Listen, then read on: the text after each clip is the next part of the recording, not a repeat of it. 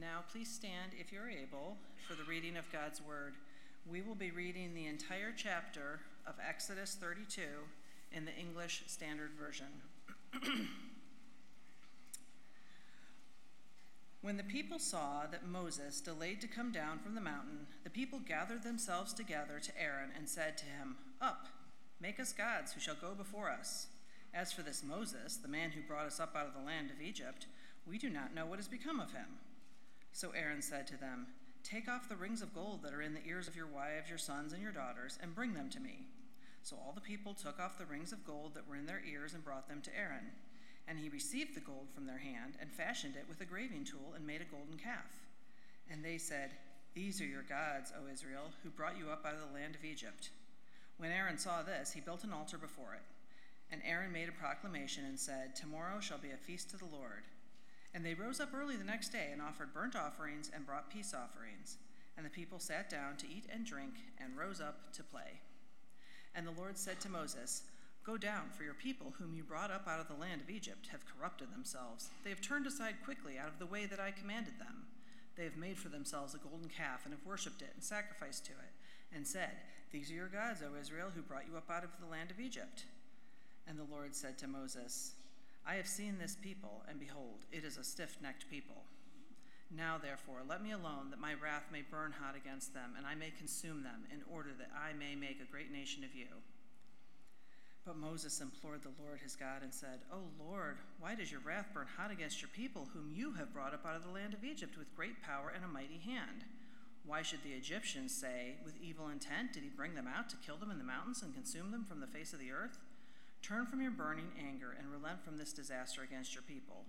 Remember Abraham, Isaac, and Israel, your servants to whom you swore by yourself, and said to them, I will multiply your offspring as the stars of heaven, and all this land that I have promised I will give to your offspring, and they shall inherit it forever. And the Lord relented from the disaster that he had spoken of, bringing on his people. Then Moses turned and went down from the mountain with the two tablets of testimony in his hands, tablets that were written on both sides, on the front and on the back they were written. The tablets were the work of God, and the writing was the writing of God, engraved on the tablets. When Joshua heard the noise of the people as they shouted, he said to Moses, There is a noise of war in the camp. But he said, It is not the sound of shouting for victory or the sound of a cry of defeat, but the sound of singing that I hear. And as soon as he came near the camp and saw, that the, saw the calf and the dancing, Moses' anger burned hot and he threw the tablets out of his hands and broke them at the foot of the mountain. He took the calf that they had made and burned it with fire and ground it to powder and scattered it on the water and made the people of Israel drink it. And Moses said to Aaron, What did this people do to you that you have brought such a great sin upon them? And Aaron said, Let not the anger of my Lord burn hot. You know the people, that they are set on evil. For they said to me, Make us gods who shall go before us. As for this Moses, the man who brought us up out of the land of Egypt, we do not know what has become of him. So I said to them, Let any who have gold take it off. So they gave it to me, and I threw it into the fire, and out came this calf. And when Moses saw that the people had broken loose, for Aaron had let them break loose to the derision of their enemies, then Moses stood at the gate of the camp and said, Who is on the Lord's side? Come to me. And all the sons of Levi gathered around him, and he said to them, Thus says the Lord God of Israel Put your sword on your side, each of you, and go to and fro from the gate to gate throughout the camp, and each of you kill his brother and his companion and his neighbor. And the sons of Levi did according to the word of Moses, and that day about 3,000 men of the people fell. And Moses said, Today you have been ordained for the service of the Lord, each one at the cost of his son and of his brother, so that he might bestow a blessing upon you this day. The next day Moses said to the people, you have sinned a great sin, and now I will go to the Lord. Perhaps I can make atonement for your sin. So Moses returned to the Lord, and alas, and said, Alas, this people has sinned a great sin. They have made for themselves gods of gold. But now, if you will forgive their sin, but if not, please blot me out of your book that you have written. But the Lord said to Moses, Whoever has sinned against me, I will blot out of my book. But now go, lead the people to the place about which I have spoken to you. Behold my angel, behold, my angel shall go before you. Nevertheless, in the day when I visit, I will visit nevertheless, in the day when I visit, I will visit their sin upon them. Then the Lord sent a plague on the people because they made the calf, the one that Aaron made. Maybe may be seated.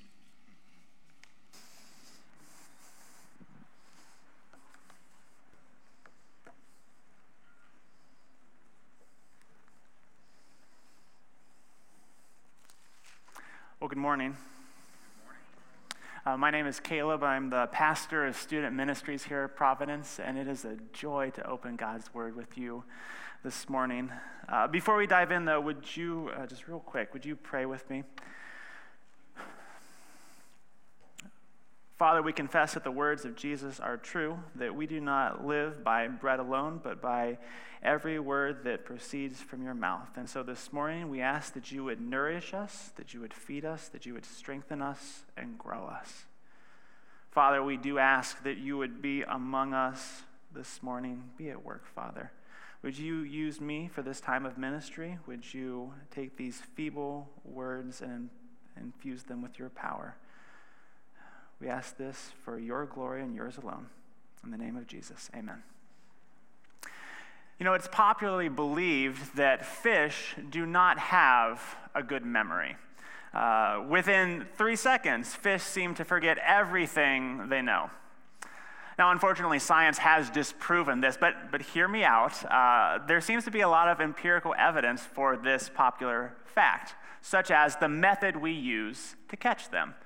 I mean, you can picture it, right? There's a couple of fish swimming around Lake Erie. Let's, let's name them Dave and Phil. So, Dave and Phil are swimming around Lake Erie beneath the surface of the water, you know, talking about the rising water temperatures, when all of a sudden a worm just plops right in front of them. And, and Phil thinks to himself, oh, hey, a worm. I like worms. I should eat that. But before he can, Dave swims up having a similar thought takes a big bite, and is instantly yanked from the water. Phil, of course, is freaking out at this point. Oh no, oh, what happened to Dave? Oh, oh, oh, hey, look, a worm. I like worms. I should eat that. Anyone that has gone fishing knows that fish do not have a good memory. What is also obvious is that oftentimes we make decisions like we have the brain of a fish. Uh, take the nation of Israel in our text, for example. They had just signed a covenant with God in Exodus 24. They had declared in verse 7 that all that the Lord has spoken we will do and we will be obedient. This included, but was not limited to, having no other gods before him and not creating any carved images or idols. Then, just a few days later in our text, they have erected an idol in the shape of a calf, and they are calling it their God. But this isn't fish brain, this is something else entirely. Uh, this morning, our text confronts us with the sin of idolatry, which can seem irrelevant to the modern reader. After all, we aren't so naive as to bow down to little golden guys who are guarded by booby traps and boulders. And yet, the problem in our text is far more widespread uh, than we think. And so, from our text this morning, I want us to see three things. I want us to see the shape of idolatry, the severity of idolatry, and the salvation from idolatry. The shape of idolatry we see depicted in the opening verses of our text. When the people saw that Moses delayed to come down from the mountain, the people gathered themselves together to Aaron and said to him, Up, make us gods who shall go before us. As for this Moses, the man who brought us up out of the land of Egypt, we do not know what has become of him. So Aaron said to them, Take off the rings of gold that are in the ears of your wives, your sons, and your daughters, and bring them to me. So all the people took off the rings of gold that were in their ears and brought them to Aaron. And he received the gold from their hand and fashioned it with a graving tool and made a golden calf. And they said, These are your gods, O Israel, who brought you up out of the land of Egypt. Now, there does seem to be a, a pretty big leap in their logic, right? Uh, things are not going as they expected. Moses is taking a little longer than they think he should on the mountain. And so they instantly think to themselves, hey, Moses hasn't returned yet. We need a God right now. Aaron, you make us one. But their, their logic d- does actually make a lot of sense. See, the Israelites and really every ancient civilization acknowledged what we tend to ignore that there is a, a gap between our desire and our ability to bring that desire about. So, like, an ancient example. T- take, take a guy who wants to have a male child to, to keep the family line going. There's a pretty big gap between what he wants and his ability to guarantee that it will happen. And so he would have sought some way to close the gap. And this is where the gods come in. See, the gods were the ones who can guarantee that your desires became a reality. And each god offered uh, something a little different. Uh, if you wanted a bumper crop, there was a god for that. Uh, if you wanted to have victory over your enemies, there was a god for that. If you wanted to live long and prosper, there was a god for that too. And, and, and so this guy who wants a son would come and beseech the God of fertility or manhood or whatever other God he thought would guarantee that his desire became a reality. But did you notice I put offer in quotation marks? That's because the gods tended to be stingy. They, uh, they didn't help everyone. And lots of people would have been after the same thing that this guy wants. And so he, he needs some way to set himself apart, to somehow gain the God's attention. And this is where the idol comes in. An idol was like uh, the hot spot for a God's presence. You had the best chance of getting reception and attention if you were before the idol.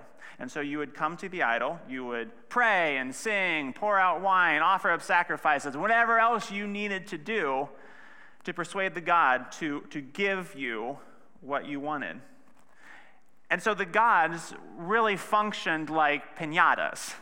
Uh, they have the stuff that you, you want, uh, that you need, and in order to get them, you have to, to go through the correct rituals. You have to show the correct amount of loyalty. You have to put in the work until you finally crack open that clenched fist and get the goodies that they are holding onto. And when you take this system of idolatry and you hold it up to what Israel is doing in these verses, it, it, it makes sense.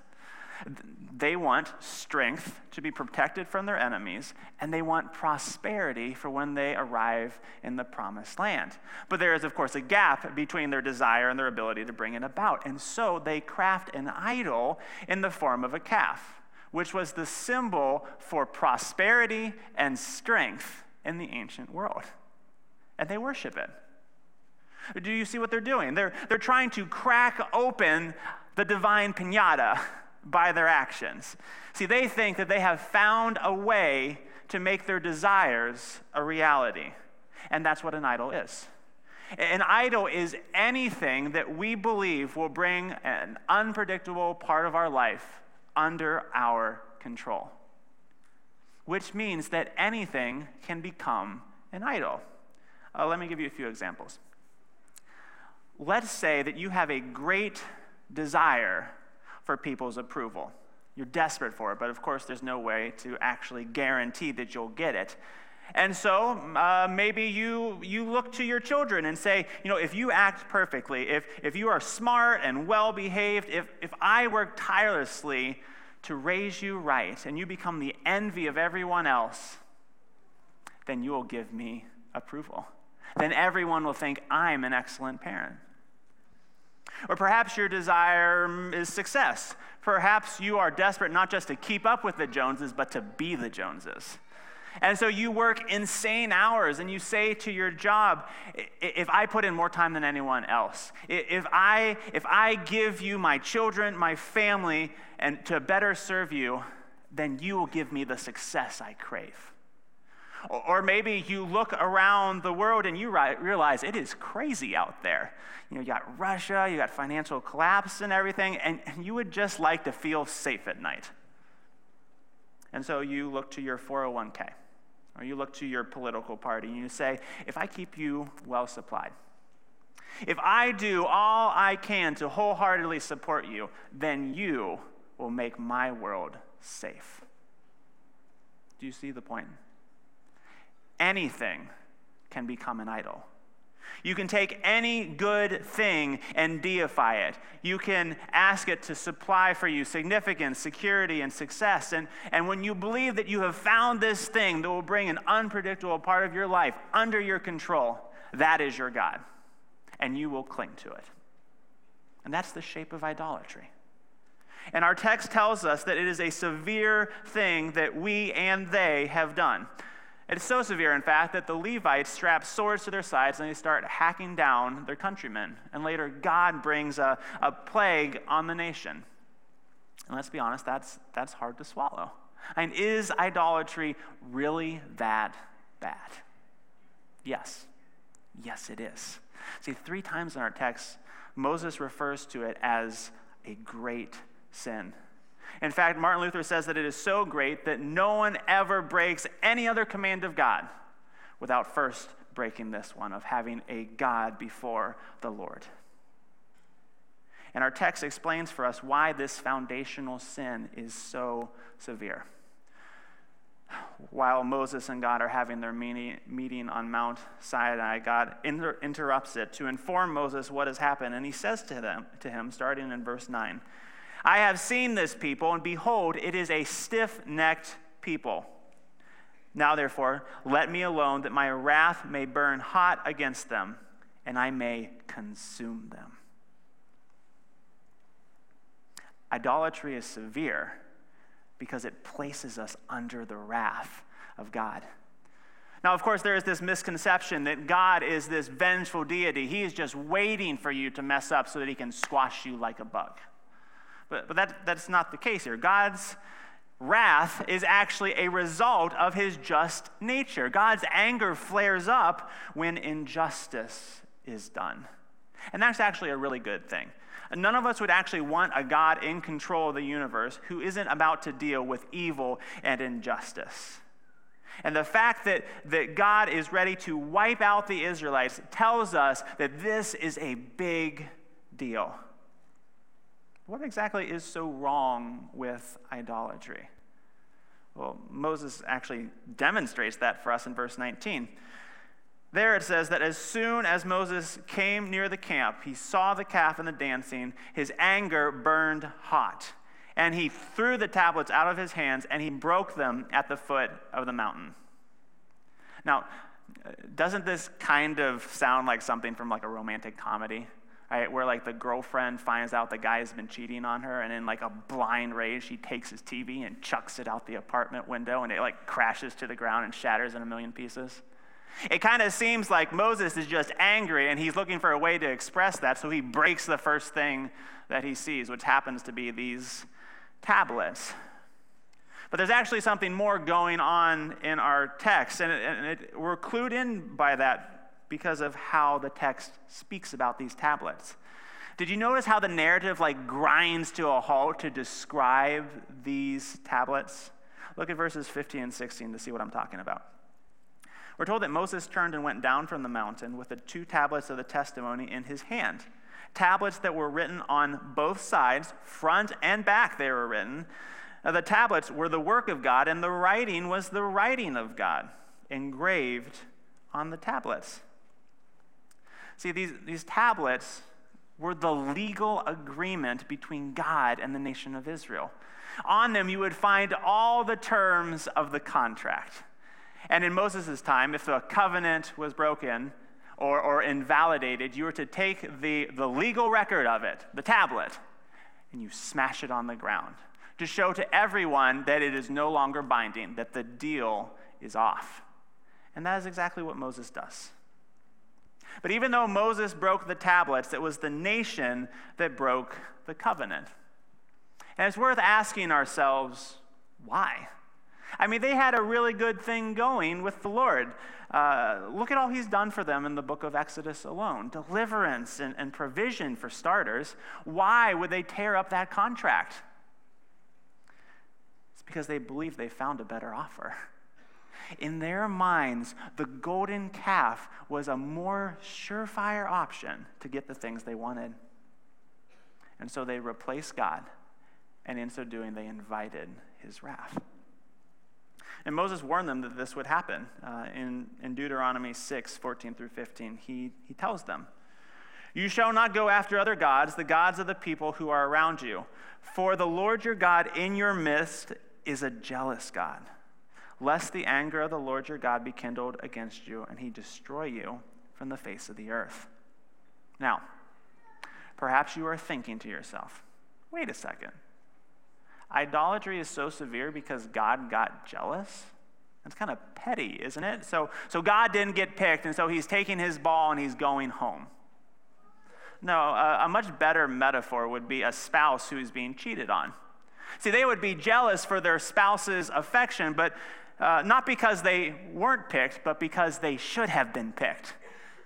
Right? They were the ones who should have received all the love and commitment that the unfaithful spouse had to offer. This is actually how idolatry got started. Uh, if we go back to the beginning, when God created all things and declared them to be very good, He blessed Adam and Eve. He gave them everything they could possibly need. But then one day a serpent shows up and he asked them, So, why did God tell you that you couldn't eat from the tree of knowledge of good and evil?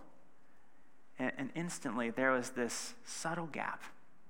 Hmm, perhaps we are missing out on something. Perhaps, perhaps God can't be trusted to provide all that we need. And so they make a choice. They should take matters into their own hands. They would eat of the fruit, they would become like God, and therefore satisfy their needs themselves. See, idolatry is really rebellion against the cosmic king, the one who has given us everything and who should have all our loyalty. And do you know what they call it whenever you are indebted to a ruler, to a country, and you are disloyal to it? They call it treason. And last time I checked, treason is a pretty serious offense, punishable by death. See, idolatry is severe because it is cosmic treason. And it is clear from our text that, like the Israelites, we all are doomed under it unless something is done. But salvation from idolatry is, is not an easy thing to bring about because we actually need to be saved on two fronts. We need to be saved from God's wrath because of our idolatry, but then we need to be saved from the root of our idolatry. Uh, thankfully, God hints at the solution while Moses was still up on the mountain with him. After God informs Moses about what the Israelites have done, he says to him in verse 10 Now, therefore, let me alone, that my wrath may burn hot against them, and I may consume them, in order that I may make a great nation out of you. And this sounds like it's a, it's a demand to us. That, God is telling Moses to get out of my way so I can do what I need to do. But I think about it. This is God we're talking about. It, it's not like Moses is going to be able to hold him back if he tried. And so this statement is not a demand, it's actually an invitation. God is informing Moses that this is what's about to happen unless Moses does something. And Psalm 106, which rehearses the history of Israel, vividly explains to us what Moses does with this invitation. I'm reading from Psalm 106, starting in verse 19. They made a calf in Horeb and worshiped a metal image. They exchanged the glory of God for the image of an ox that eats grass. They forgot God, their Savior, who had done great things in Egypt, wondrous works in the land of Ham, and awesome deeds by the Red Sea. Therefore, he said he would destroy them. Had not Moses, his chosen one, stood in the breach before him to turn away his wrath from destroying them. Moses steps in the gap between God and the people. But we just said that he couldn't hold God back. So, how could he possibly turn away God's wrath? Well, you see that at the end of our passage, starting in verse 30. The next day, Moses says to the people, You have sinned a great sin, and now I will go up to the Lord. Perhaps I can make atonement for your sin. So Moses returned to the Lord and he said, Alas, this people has sinned a great sin. They have made for themselves gods of gold but now, if you will, forgive their sin. But if not, please blot me out of your book that you have written. See, Moses turns away God's wrath by trying to atone for the people's sins. He, he offers himself in their place to bear the weight of his wrath that should have been for them. And God relents. He, he doesn't destroy them then and there. So Moses saves them from the bulk of God's wrath due them by their idolatry. But even though Moses utterly destroys the golden calf, he is unable to save them from the root of their idolatry, because it always goes deeper. Uh, before I, I met Em, I, I, dated this girl for a semester, semester who had uh, gotten out of a rather toxic relationship. Uh, her, her, boyfriend was um, treated her poorly. Um, it was just not a good situation. So when we started dating, uh, she cut off all interaction with him, and she would tell me again and again how much better I treated her compared to him. Summer break rolled around, she broke up with me, and I came to find out later the reason she had done that was to get back with Mr. Toxic. And it, it didn't matter that I had treated her better. The reality was her heart, her affections were still attached to him. And so she would always go back to him. And that's the root of the problem. See, it's not enough to know that idolatry is wrong or, or, or, to cut yourself off from your idol because you haven't dealt with the root problem yet. You haven't dealt with your affections. You still believe deep down somewhere that, that this thing will provide for you. And so you will always run back to it. See, to be saved from idolatry, you need a new and greater affection for your heart to latch onto. Something has to come in and expel the idols from your heart. And this is where Jesus comes in. See, Jesus became like you and I, yet loved the Lord with all of his heart and soul, mind, and strength. And yet, rather than step aside and watch humanity burn under God's wrath, he steps in and offers himself in our place. Like Moses before him, Jesus steps in the breach between us and God. On the cross, he turns away God's wrath and turns it onto himself. He experienced the full force of God's righteous fury. He bore all the punishment that you and I deserved for our idolatry. On the cross, he saved us from the punishment of idolatry. But here's the amazing thing in so doing, he also dealt with the root of the problem. See, every idol makes the same basic promise that they care about you, that, that they can provide for you, that they want what's best for you. But I guarantee you that no idol has or ever will die for you. But Jesus did. Jesus went to the greatest lengths imaginable for your good. He demonstrated his great love for you in this that while you were still sinners, while you were still in cosmic rebellion against him, he died for you. Jesus is the salvation from our idols. He is the new and greater affection that breaks the hold our idols have on our hearts. And so the question we need to ask this morning is where do we go from here? Because the reality is, we are a perpetual factory of idols. Even those of us who have accepted Jesus as Savior and King are warned to keep ourselves from idols. It's a constant struggle. And so, in light of who Jesus is and what he has done, how are we to respond to the idols that will crop up in our lives? Two things. First, we need to repent.